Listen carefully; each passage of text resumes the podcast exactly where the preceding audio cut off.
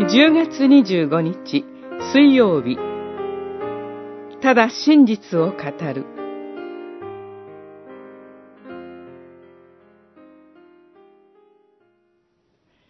悪魔が偽りを言うときは、その本性から言っている。自分が偽り者であり、その父だからである。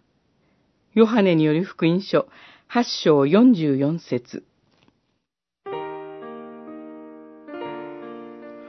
棘が刺されば痛みます。でも、棘を抜けば、痛みはすぐに消えますね。体が傷つけば、痛みは続くでしょう。でもやがて痛みは消えてしまいます。心の痛みは複雑ですが、時が癒してくれる場合もあります。しかし、嘘をついたら、その棘は自分の心に深く入り込んで、いつまでも自分を苦しめることになります。そんなことはない。嘘をついても少しも気にならないというなら、それは自分が偽り者だと言っているのと同じことです。心に刺さった棘は、そのままにしていれば、心と魂を傷つけ続けます。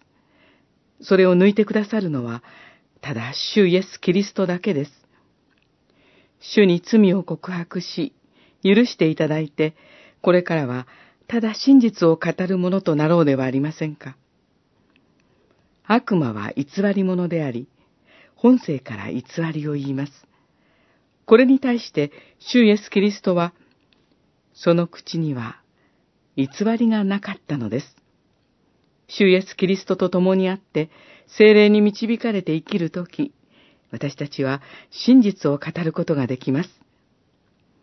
なぜならその時、主の真実に生かされているからです。